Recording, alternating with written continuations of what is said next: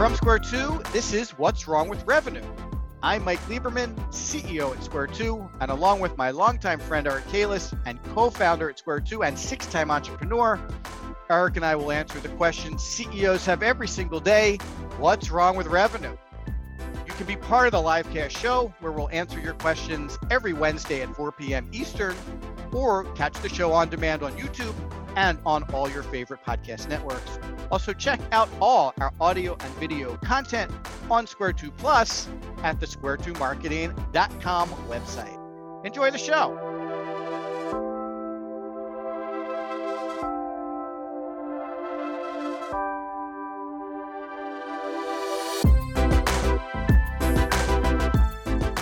Hey, everybody. Welcome to episode 33 What's Wrong with Revenue? Today, we're going to talk about how your reps aren't guiding your prospects I'm here as I am every Wednesday at four o'clock live on What's Wrong with Revenue with my longtime friend and business partner, Eric Keiles, who is jet setting across the, uh, not even, I can't even say the country today, just jet setting across the continent to be in Montreal to speak to a uh, uh, entrepreneur organization. Eric, give everybody a little bit of update of where you are and then say hi. I'm in Montreal. uh, doing some speaking engagements at the WPO, Women's Presidents Organization, literally the highest energy entrepreneur group I've ever been affiliated with. Well, I'm sure they'll be happy to hear that. Everybody, if you're uh, listening to the show, don't forget you can catch it on our YouTube channel. The Square Two Marketing channel has every single episode of What's Wrong with Revenue. You can go there, you can like it, you, you can subscribe, you can provide comments. We love hearing your comments. We check them on a regular basis. If you're interested in all of Square 2's audio and video content, head on over to Square 2 Plus at square2marketing.com backslash backslash Square 2 P-L-U-S, our free streaming service for all of the Square 2 audio and video content. And if you want to provide questions like the ones we're going to answer today, or if you'd like uh, notification and email of the show when it's over, you can also go to the show page, What's Wrong with Revenue, at the bottom of the Square 2 Marketing uh, website. In the footer, you'll find a link for What's Wrong with Revenue. Head on over there. You can subscribe to the show and you can submit questions right there from that page. So today, as we do every Wednesday, we're going to try to crack the code on what's wrong with revenue. And today we're going to talk a little bit about sales, sales rep, sales process. And basically, to kick this off, I don't know about you, Eric, but I don't know anybody who likes to be sold to. And there are still plenty of salespeople trying to convince us to buy things without really understanding that we all have this defense mechanism that repels salespeople. And these mechanisms are ingrained into our reptilian brain. It's the same kind of fight or flight feeling that you get when you head into a store and you are you are um, uh, uh, rushed by the salesperson, and the first thing you say is, "No, no, no, I'm just browsing. Please back off. Let me look around at my leisure." That feeling you have in your in your body is the fight or flight response to someone who's you know getting in your personal space, and uh, it's it's very common with all of us. We just don't want to be sold to. Yet so many companies continue to run sales processes and hire sales reps that try to convince people to buy something to pressure them with tactics and to push people to take action. So, what we're going to talk about today in the show is how to get your reps to understand the difference between convincing and guiding, what it means to be a sales guide, what a sales, what a guided sales process looks like, how to better understand what it means to help prospects feel safe, and to use supporting tools and content to create a remarkable sales experience. So, Eric, you are the resident sales guru at Square Two kick us off with a little uh, insight into what we're going to be going into in more detail today. Well, I was thinking about our episode today, Mike, and I'm having, uh, sorry, a part of my uh, speaking gig here in Montreal is they've given us kindly a little booth that we could talk to people that are attending the conference. Uh, serendipitously, I brought 100 copies of our second book, Fire Your Sales Team Today, which is always a good conversation starter because of its interesting title. Mike, I can't tell you how many times earlier today I had a debate with uh, some of the entrepreneurs about this specific topic. And it was very timely because I'm thinking about what the topic of today's show is, and I'm introducing them to all of these kinds of concepts that you just laid out to intro the show. I am still blown away how many people are like, well, our salespeople have to hit the phones. It's their job to generate leads. Yep, we've been doing outbound sales calls for blah, blah, blah. And then I simply ask the same uh, question every single time Do you like to be sold to? And the answer, of course, is no, no, just like you said about that small part of our reptilian brain. So, my next question is if you don't want to be sold to, why do you want to put your prospective clients in that uncomfortable situation? So, the first thing is that they just don't know about a different strategy. So we'll talk about that today about how you can approach those salespeople. Those salespeople, for the most part, that these entrepreneurs are referring to are uh, long-time embedded uh, employees as well. They've been doing it this way for years. And I would think that they would have had some learnings over COVID where people really changed their buying behavior, but it doesn't seem uh, to be taking hold. The second thing I'll say in conclusion is I like to be sold to. When my wife and I go to one of those timeshare resorts, I'm the first guy to sign up for the 90 minute presentation because I just love to see how they put the hard clamps on people and how they could have such a better close rate if they had a more artful sales process. But for some reason, they keep grinding it out and forcing you to sit there and don't let you leave until the time is up, literally holding you hostage until you say, I'm either in or out. The last time I went, I had a debate with the manager because I was being a bit ornery. I was actually considering buying. It's in our favorite location, which is in Aruba. The deal was really good. I think it was something like $17,000 paid for over 10 years. So I said to my wife, Hey, maybe this is something we should go to. Like they literally had me. And I said, Now, to the salesperson, I said, Now, look, I think I'm going to be in, but I have a couple clarifying questions. Let's just jump right to like making me feel comfortable about this and he wouldn't budge. He kept doing the same uh, routine.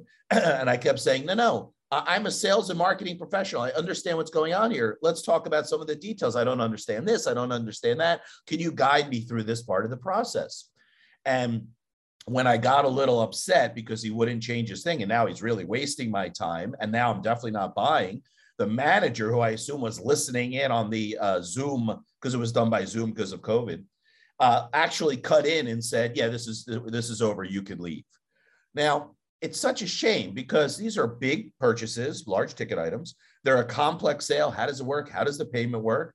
It's a relatively long sales cycle. Right? I have to think about it. I have to bring my wife. I have to write a check. I have to get approval, I guess, or something like that. Why wouldn't they just apply some of the principles that we always talk about in a really great sales process and double their revenue? I don't understand.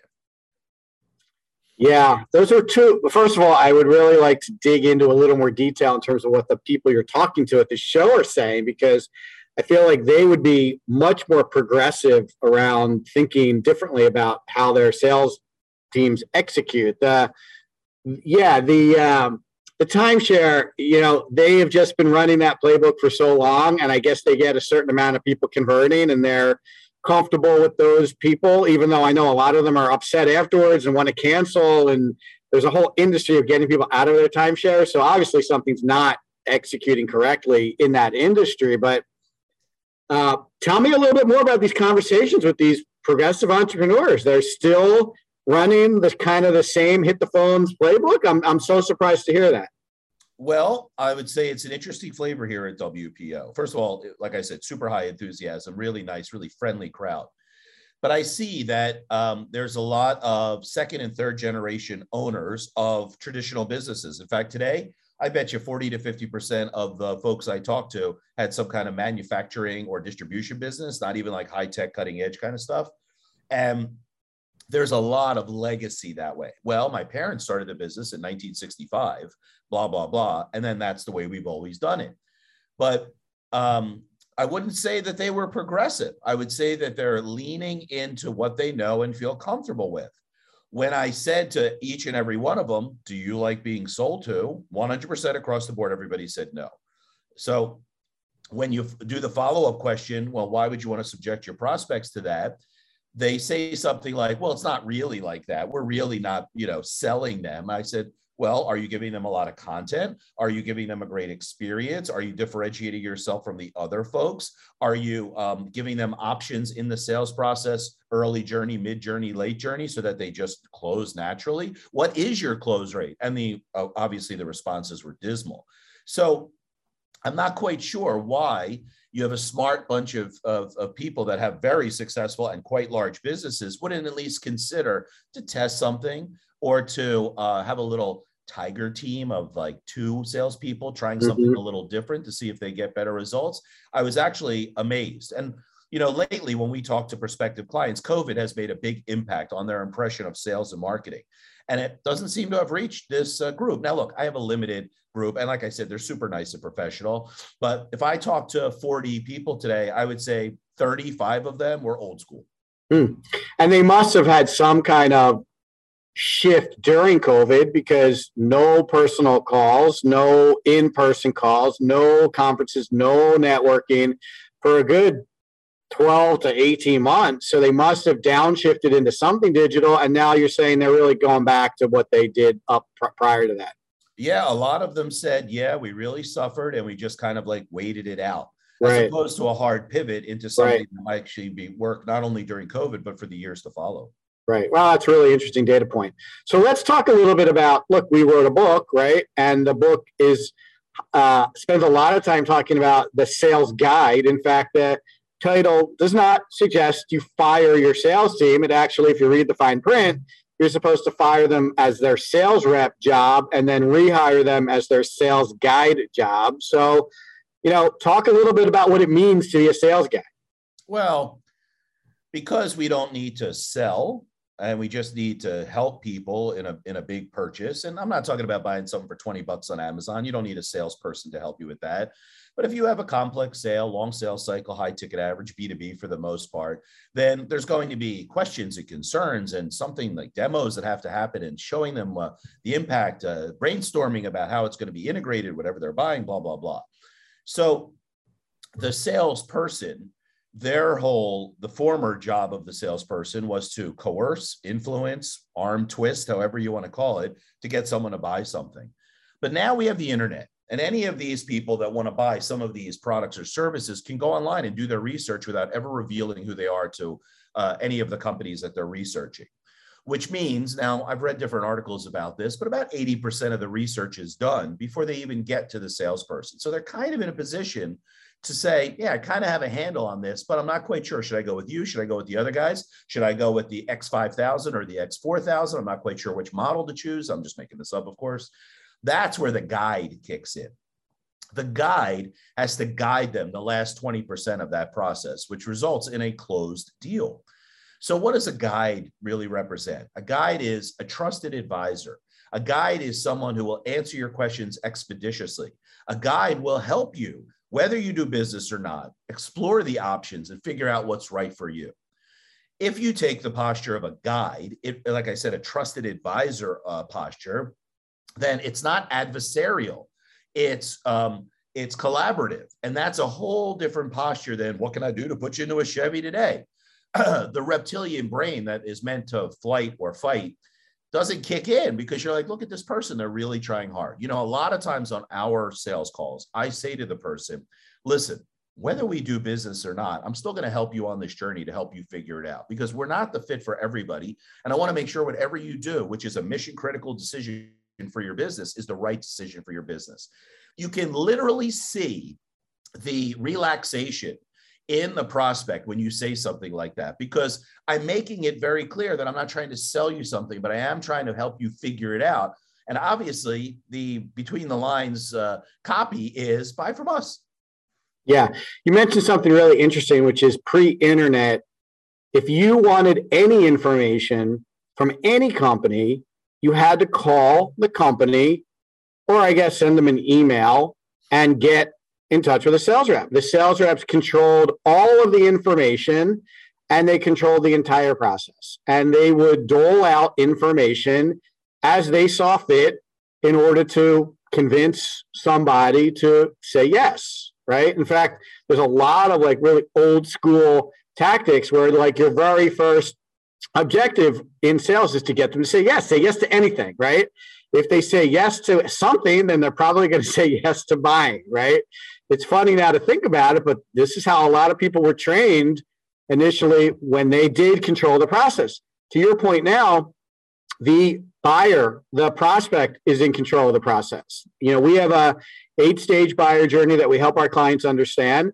The prospect is in control of five, no, five, six, because the last two, which is decision and ongoing delivery, right? That's obviously yes. They're well, yes, they're in control of six of the eight steps. So yep.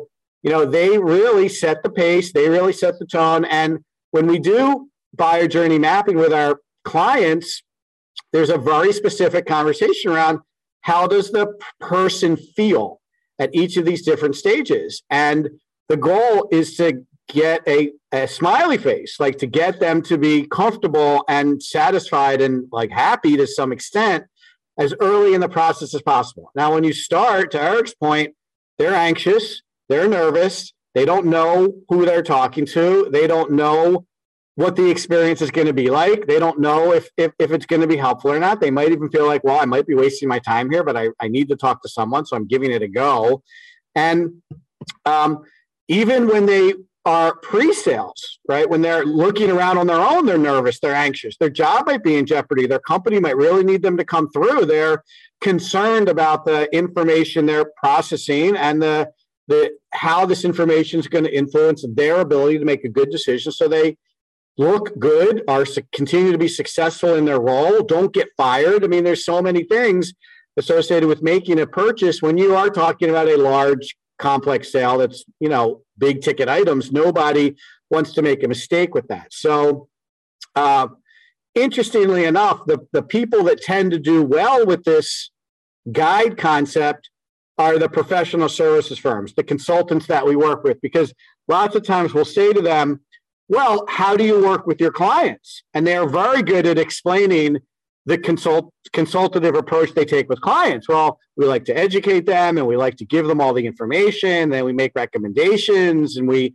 kind of try to direct them which recommendation we think is best for them. And you know, we give them supplemental information so that they can have everything they need to make a good decision. And lots of times we're like, well, it's really the same process. And I think it's easier for consultants in the professional services space to kind of get what we're going for here than it might be someone who's selling products or even software or things that that might feel less consultative than the professional services deliverable. Would you agree with that? I would 100% agree with that. The other metaphor that I just love around the sales guide thing is the Sherpa that gets you to the top of Mount Everest. Because in a lot of cases, if you've decided to climb Mount Everest, it's an aspirational objective for you. Like it's something you've probably never done before. And it's something that you're really serious about and you want to be successful at it. I don't think too many people want to say, well, I got the base camp and turned around. I mean, if you're doing it, you want to be able to say, yeah, I got to the top. It was the experience of my life. Those are the people that typically take on a challenge like that. And, you know, you've never done it before you need help. And it's the same thing with a lot of the sales execution that we're talking about today. If someone's never bought software or never bought a huge piece of machinery or never hired a, a large consulting company to help their business with big transformational uh, transformational things, then it's really the same feeling. And the the Sherpa that gets you to the top of the mountain well, what's the first thing they're doing? Well, they're looking at all your equipment. They're like, yeah, don't take that. And no, you have the wrong boots and put these on. And no, when we get to the top, you're going to need this jacket. And yeah, your oxygen is all configured and, you know, not properly. And look, having never done anything like this, I'm making it up, but you get the idea. They're they're they're going to equip you appropriately. Then they're going to look at the route and the weather, and they're going to say, "Yeah, we can't go this way because it's too early in the season." And and you know, when they get in the middle of the mountain, they're like, no, no, don't step there. Like that's gonna collapse. We got to go this way. And they're really guiding you every single step of the way with different advice and guidance along the way based on where you are in your process. You know, I watch some of these kind of like like The Alpinist, which is a show on Netflix about someone that that, that free climbs. And Eric, I got to ask you because no one's really answered this question for me, and I even Googled it, and Google was a little weak how do these people who climb these mountains, how do they get down? Do they literally just turn around and go back down the mountain the same way they got up? Yeah, for the most part. I mean, I mean, there's limited trails. Especially, I watch that whole thing on Everest, right? They they have the trail, and that's when like all those uh tourists that are clogging it up. That's Yeah. when people are dying because the trail's Yeah. so crowded. There's only one way out. You know, Mike, there's one other thing that I think you should really uh, emphasize on your Sherpa example, which is trust. You have to trust the Sherpa so much so that it's a life and death Right. buying a new piece of equipment for your factory is not life and death, but trusting the Sherpa is. And that's such an extreme example, such a, a, a picture that we can paint for people that you have to trust the salesperson. If you don't trust the salesperson or the sales guide, as we've been talking about today, I think you got to find a new company because this mistrust, this worry that someone's going to take advantage of them or pad the order or whatever it is, it, it, it- we have to be done with that if you want to be collegial, if you want to be collaborative, if you want to work together to a common goal, that seems to be more in the 2022 sales guide definition. It's such a good point. And we talked, uh, I mean, we kind of like glossed over it, but it's really worth digging into a little bit. This idea of making someone feel safe. So, yes, there's a part of our brain that controls how we feel, and it's it's almost, you know, it, it is reptilian. It is like out of our control of it. Like you either feel one way or you don't. It's not like you can choose to look one way or you can choose to touch something or choose to taste something. It's it's a very involuntary process. The the um the, the, feeling you get when you're when you don't feel safe and when we work with clients we tend to break that down because for, in some cases it's hard to know whether someone feels safe or not so we use the concept of know like and trust and this is to your point like trust is one of the three elements that gets people to feel safe they also have to like you and they also have to know you and knowing you is uh, lots of times delivered without the salesperson, right? Because they can go to your website and they get, can get to know your company, how long you've been in business, who you work with, the kinds of products and services you have, maybe some other clients like them that you've worked with. Maybe they can watch some videos uh, for, from other clients that have had a good experience. So they kind of get to know you a little bit um, without the sales rep. But like and trust is all about the sales rep that works with them. They have to like you. They have to like the other people that come on the call. Like if you're bringing other people into the sales process, they have to like them as much as they like the sales rep who's controlling the process. And only when you get know like, and trust do you get safety. So those are really important elements to think about uh, when you're looking at the sales process you're executing. And that's a wonderful bridge to the next point I want to talk about, which is the guided sales process. So again, Eric, I'm going to ask you to talk to the audience a little bit about what does a guided sales process process look like? What are some of the steps that might not be in a traditional sales process?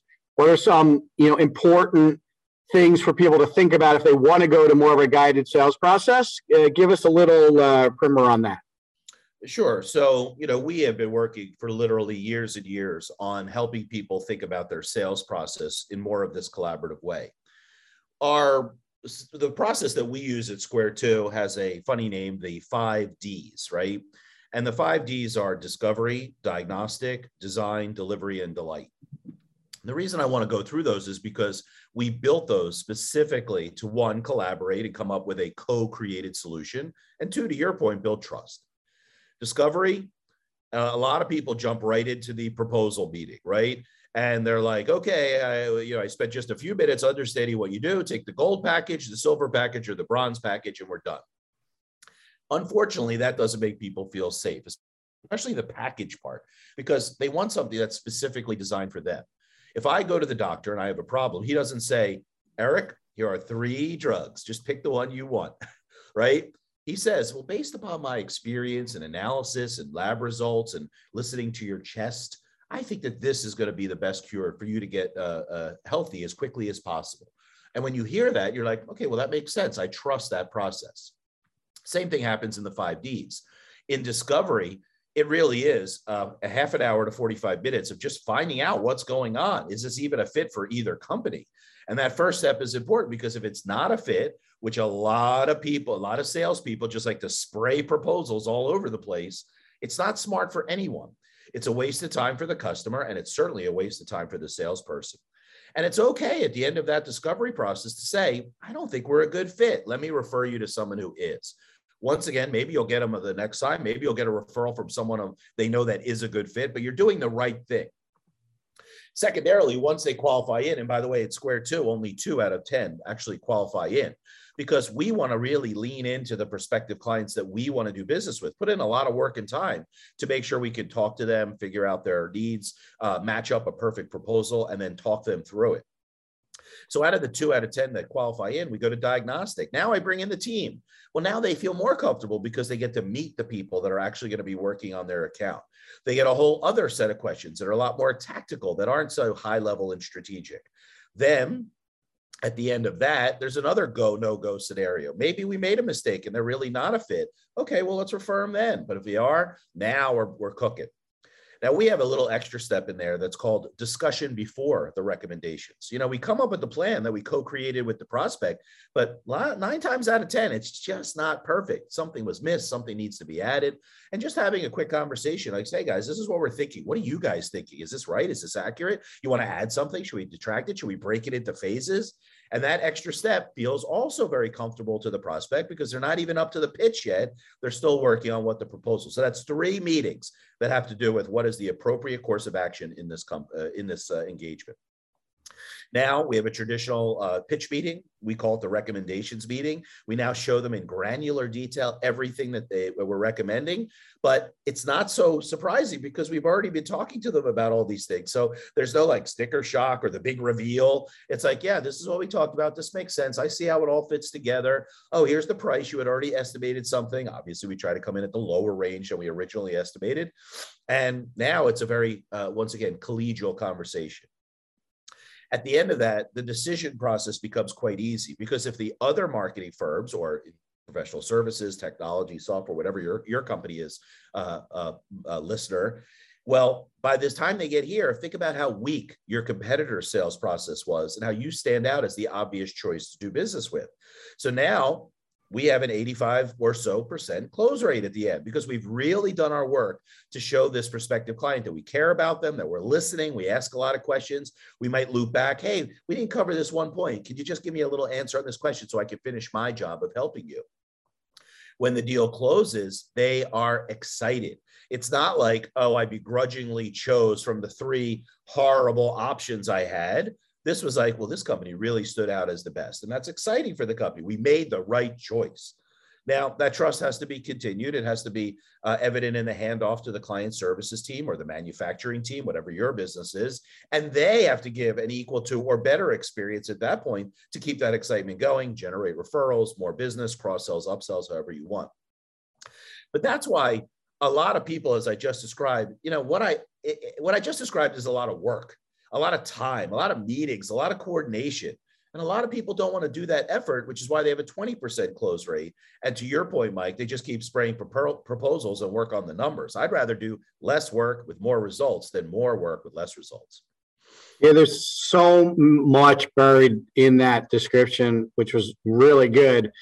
You know, like your um, co creation phase is specifically designed to get them to feel safe because when you spring it on them in the recommendations meeting no one feels good about that right? And they're actually coming into that meeting thinking themselves wow i wonder how much this is going to be. I wonder if we're going to be able to do this. Are we wasting our time? Like is this even the right company? Even if you've done a good job up until then they're still concerned about what the final is going to look like. But we've already covered that. We've already shown it to them worked with them on it you know, when they see it, they're like, yeah, that's what we talked about. Yep. You asked me if I was okay with that. I said yes. You know, like even if they change their mind, which is fine and happens sometimes, you took the extra effort to make sure that they were comfortable with the way we configured the program for them. So, um, well, it's no secret that they're going to spend money with a firm. Why not just get it out on the table on the first right. meeting? Hey, right. Mike, based on what you shared in the discovery call, sounds to me like you need a project that's going to be about $10,000 a month. If they had two thousand dollars a month in mind, right there they can opt out, no problem, and nobody is uh, any uh, uh, damage in that process. But if you're like, well, we'll see what the price is going to be. You know, we're not quite sure. Now there's question marks flying all over the place. Right, and and there's a lot of sales consultants who who like to guide uh, or, or, or advise sales organizations. Like this isn't really this is common, right? You want to get to know quickly, right? You don't you want to get to know early in the sales, and I say N O, not K N O W. You you want to get your answer if it's going to be no. You want that in the first meeting. You don't want to spend your valuable time working with a prospect to go all the way to the end for them to be like, nope, this is too expensive. Thanks, we picked someone cheaper. Like it's well, better to ask those questions early and and find out whether they're going to be a good prospect as soon as possible, even if the answer is no, right?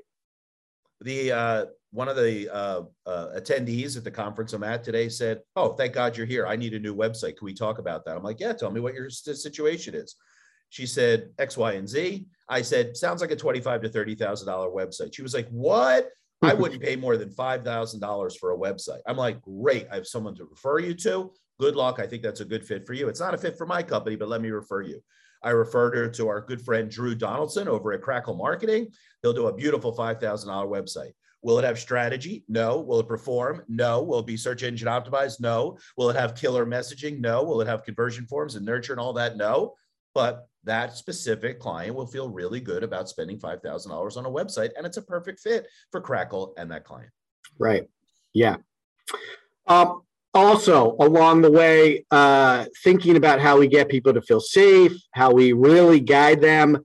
There's a lot more use of tools and content in terms of how to create a remarkable sales experience, right? We didn't, we kind of been alluding to it, but you can really differentiate your company by having a remarkable sales experience like the one we're talking about. If if one company is executing kind of a traditional sales process and another company is doing what we're talking about, who do you think people are more likely to do business with? Probably the second company. So before we get into questions, maybe you could talk a little bit about what kind of tools someone might be thinking about if they want to build a guided sales process what kind of content might they be needing to weave into that sales process so that it really does stand out from their competition?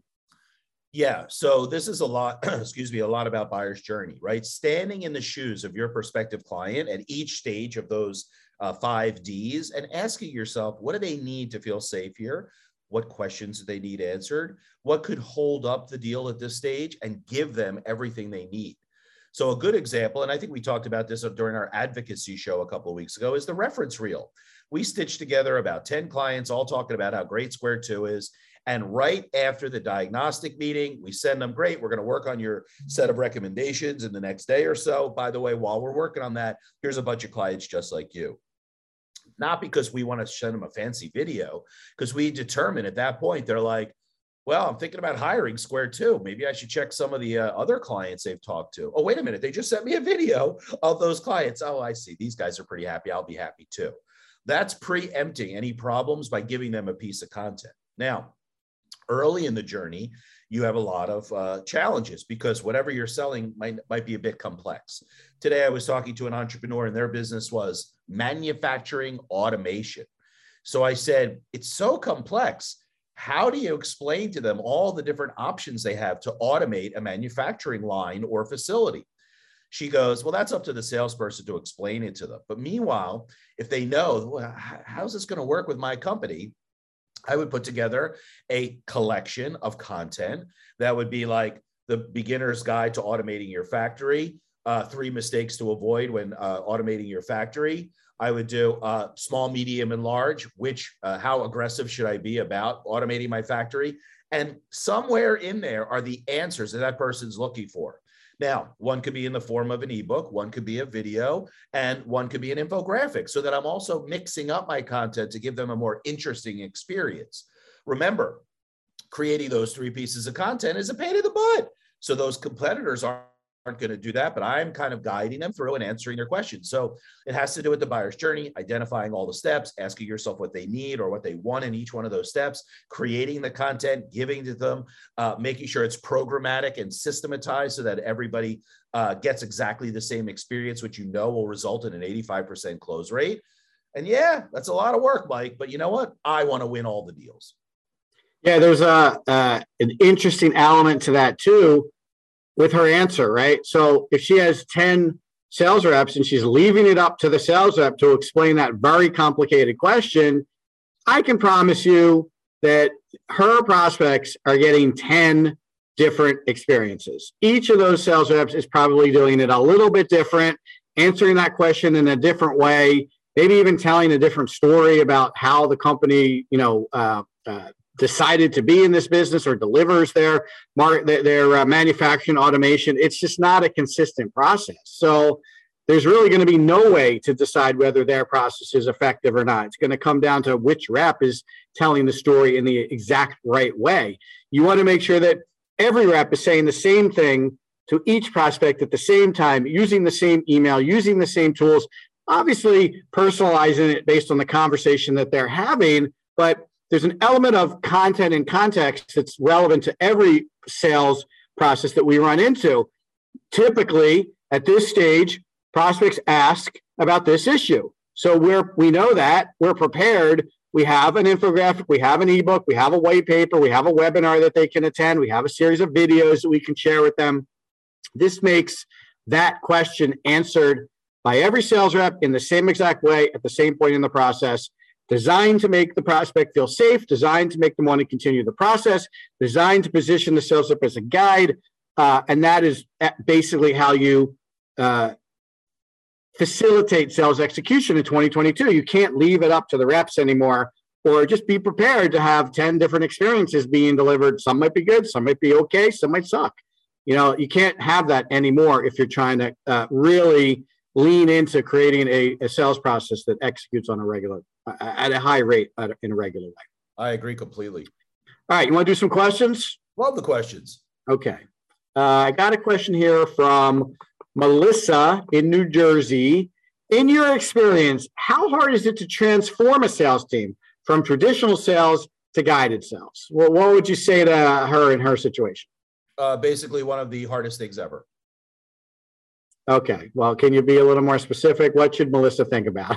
well, Melissa, I feel bad that you're challenged with this transition, right? And many companies, Mike and I have literally lived through many of these digital transformations or sales guide transformations. And the reason I say it's difficult is because you're interacting with a lot of humans. Um, salespeople get pretty nice compensation to make it rain.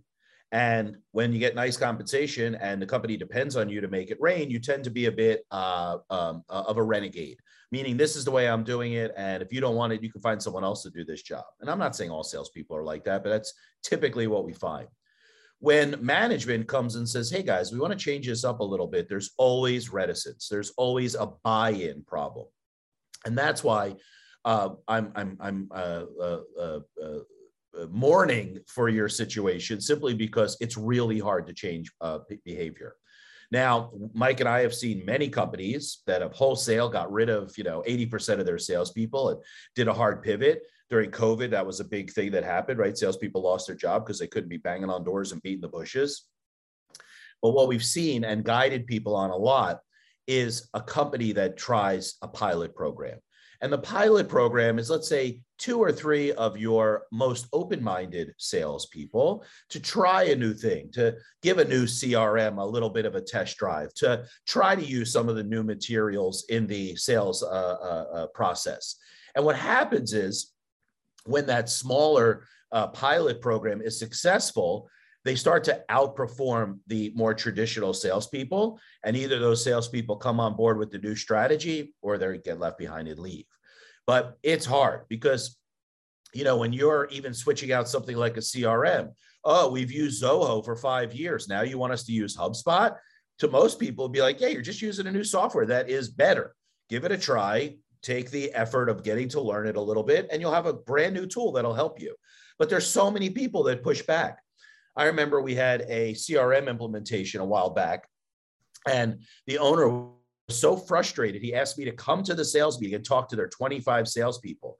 And I got to tell you, I did my darndest to explain to them how life would be better on the other side of this transition, and it completely failed. Now, leadership has to be strong. The reason we're doing this, folks, is because we want to be better. We want to have better results. We, we want to close more deals and go home at five o'clock the leadership in this specific situation was a bit wimpy and let the sales team drive the uh, uh, conversation as opposed to them telling them, hey, this is what we're doing from a strategic basis, and this is why we hope you guys will come along for the ride. So there was a whole bunch of uh, problems in that specific scenario, but mostly because leadership didn't take the leading role. Yeah, I couldn't agree more, Melissa. If you you need the CEO on board, or at least most of the C suite on board to support any kind of effort to transform your sales process. And I think this is also probably why you know Eric kicked off the show with his experiences of the entrepreneurs he's talking to in Montreal who haven't changed is because generally I think uh, business owners and CEOs look at sales as, as kind of like the lifeblood of the business. And if things are going okay and people are closing deals, which they obviously are because these are successful companies, I don't know that everyone really has a stomach to overturn the apple cart and start all over again and and upset the sales reps and teach them a new process and train them on new software. Like it almost seems easier to just let them do what they've been doing and hope they do it a little bit better each year. Or maybe we get rid of some of the underperforming sales reps and we put some better sales reps in there, and that makes us a little better this year versus last year. But if you really want to grow, if you really want your company to see some hockey stick growth and you're executing an old school sales te- uh, process, then you need to get everybody on board. You need to kind of think the project through, as Eric outlined. A pilot will definitely check a lot of boxes in terms of getting the sales team to stand up at the meeting and be like, yeah, I ran this new process and it's awesome. And I hit my target three months in a row. And prior to that, I missed it three months in a row. That's how you get the rest of the salespeople's attention.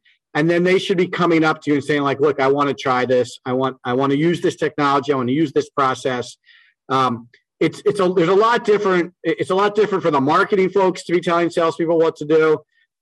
It's even a lot different for sales leadership to be telling the sales folks what to do. I've seen a ton of salespeople laugh at sales leaders when they have their ideas yeah, whatever you say, boss, I'm going to just keep doing what I'm doing because I've been successful at it.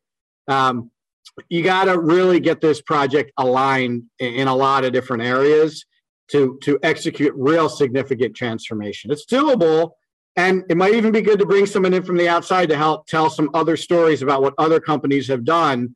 But some of this stuff that we're talking specifically around leadership and around the pilot and around getting sales itself to kind of tell your story is how you're going to do it. All right, I got a question from Joe in New York City. I love the idea of a guided sales process. Are there any specific stages or steps that are absolutely needed during the process to make it feel guided? So you talked about some of the steps, like which one of those really contribute to this guided feeling? Diagnostic, without it, without a question, right?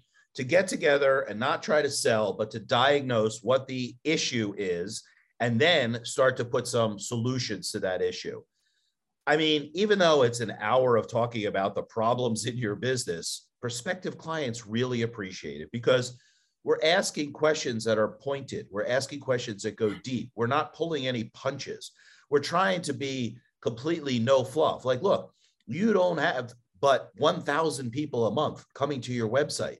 How are you expecting to get 50 sales opportunities a month? This is a problem you have. Now, the solution to more traffic to your website is X, Y, and Z. We feel that Y is probably the best course of action. We'll go off and we'll work on the details about what Y might look like for your specific company.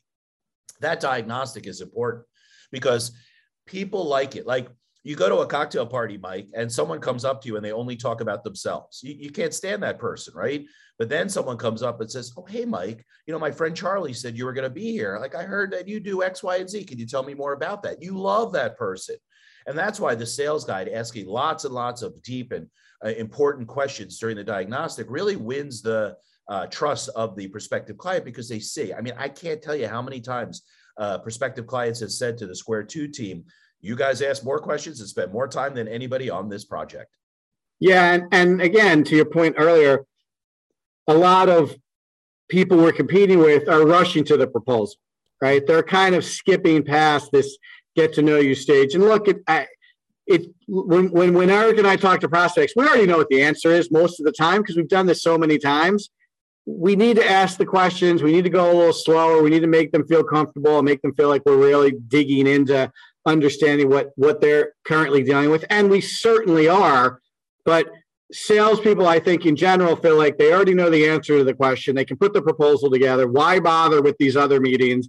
Let me get a proposal in front of them. Let me get this signed. Let me get this closed, and let me move on to my next deal.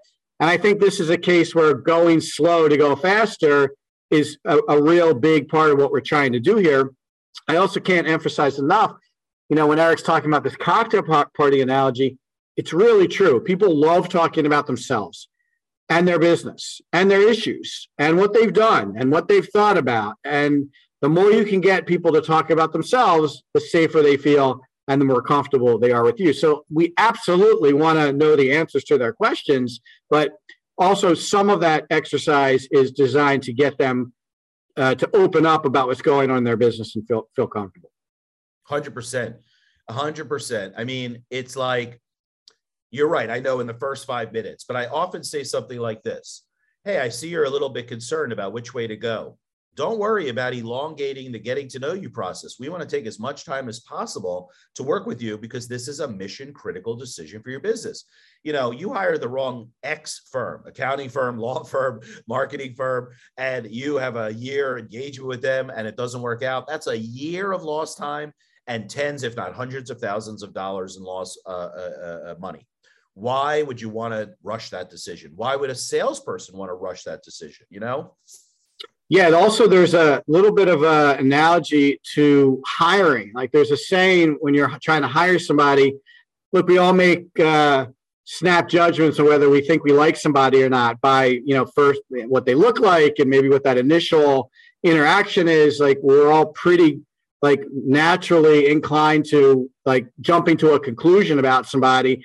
And you're supposed to spend the rest of your time interviewing us. If you like them, you're supposed to spend the rest of the time trying to figure out why you shouldn't like them. And if you don't like them, you're supposed to spend the rest of the time trying to figure out why you should like them. And there's a lot of the same thing going on here.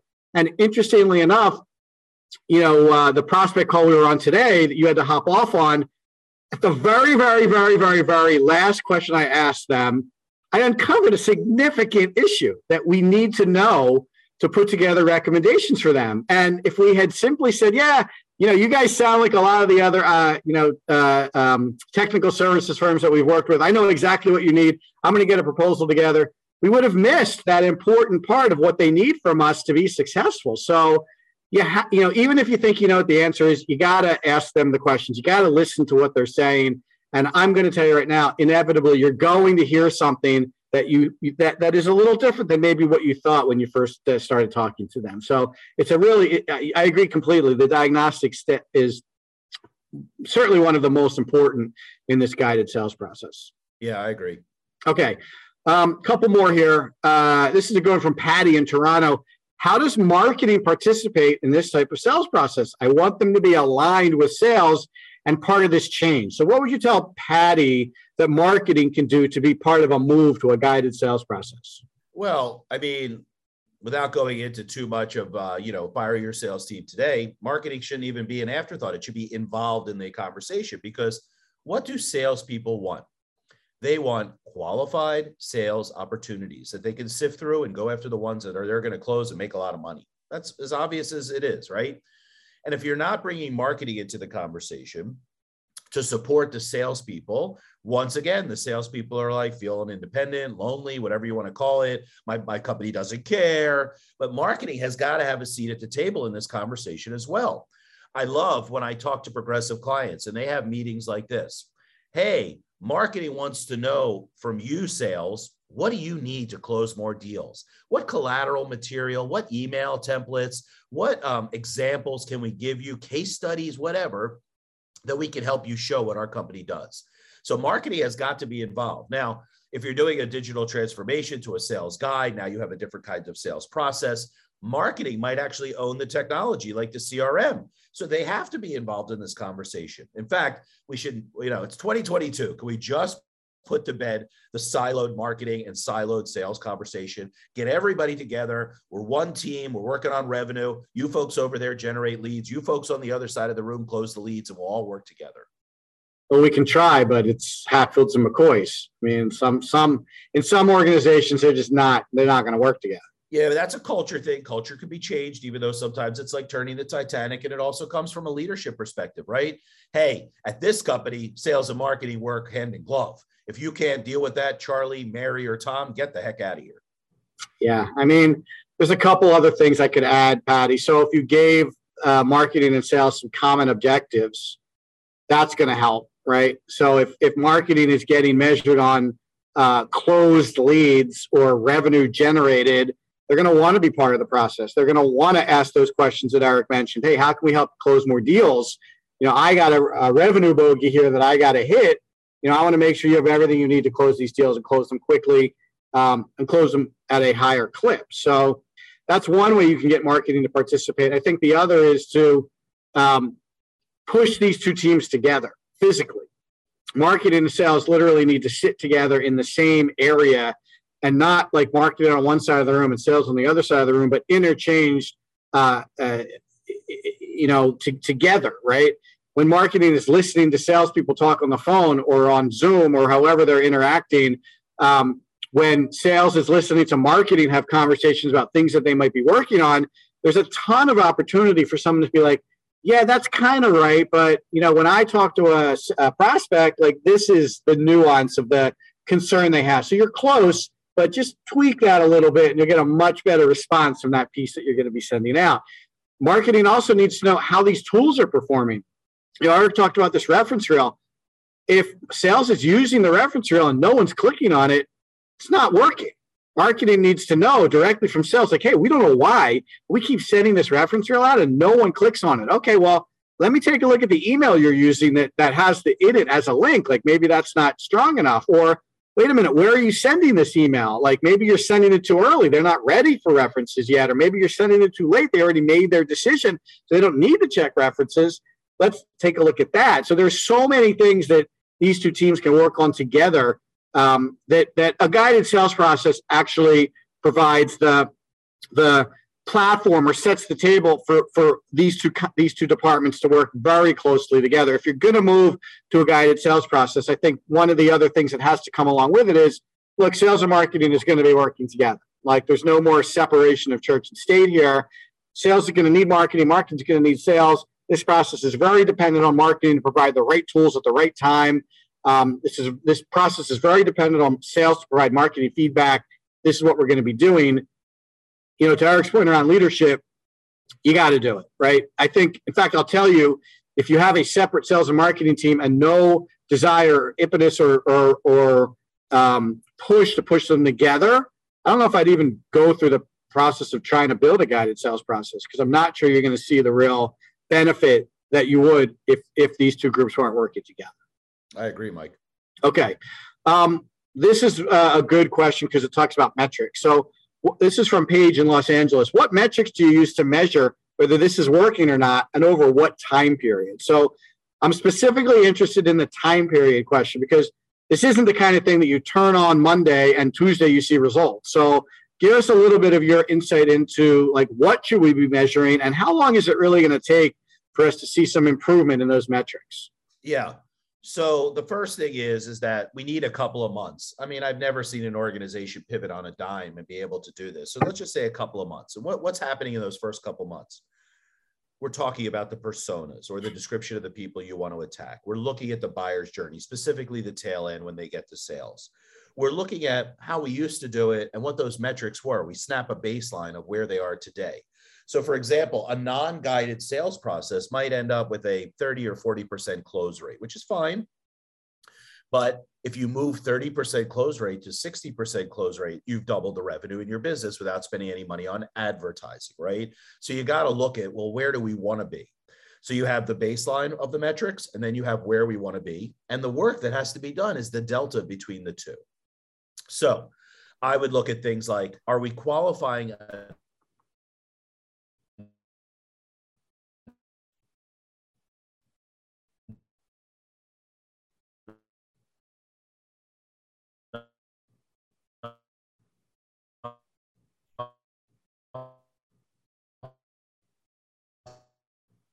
Can you hear me? Your internet got really bad.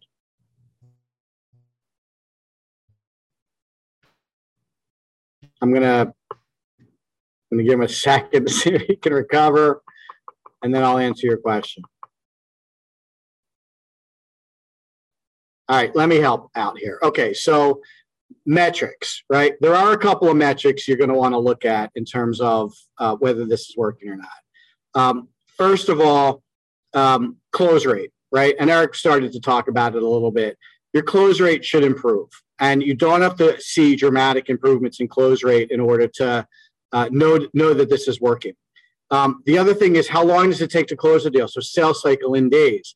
That should also start to shorten. Um, and again, it probably won't take too long to notice that it's deals are closing faster. Also, there are stages in the sales process, and there are um, timings associated with each stage. So you're probably going to look at some condensing in early stages first, and then the, the stages that are a little deeper in the sales process are going to come next. So you might notice that you're getting from discovery to diagnostic faster than you're used to number one. And then you might start seeing that the, the, the rationalization stage or the stage at the end is closing faster later on down the process. So yeah you you died so i'm handling it. So like you can you can pick it up uh, when i'm done. Um, so that's number one number two i think over what time period it's uh, it's a it's a it's a really good question and i want to answer it like this when when Eric, correct me if I'm wrong, because I think this is your story. When Cortez landed in Florida, right in the New World, he burned all his boats, and he burned his boats because he did not want his crew thinking like, "Oh, this is going to be so hard. If this doesn't work out, back on the boat, back to Spain." I think you got to look at it like this, Paige. There, you can't really look at this over a time period. You got to put all your chips in, and you got to like ride this out for the foreseeable future. Like yes, there are metrics that you can keep an eye on to see that it's working. But I wouldn't look at this. And if someone's saying to you, if this doesn't work in six months, we're going back to the old way, I, I wouldn't even, uh, I, I probably wouldn't even tackle this project if someone is saying you got six months to make this work. You have to say to them, this is how we're going to sell going forward, no matter what. It might take us a year to smooth out the edges and make this really work like we envision it working.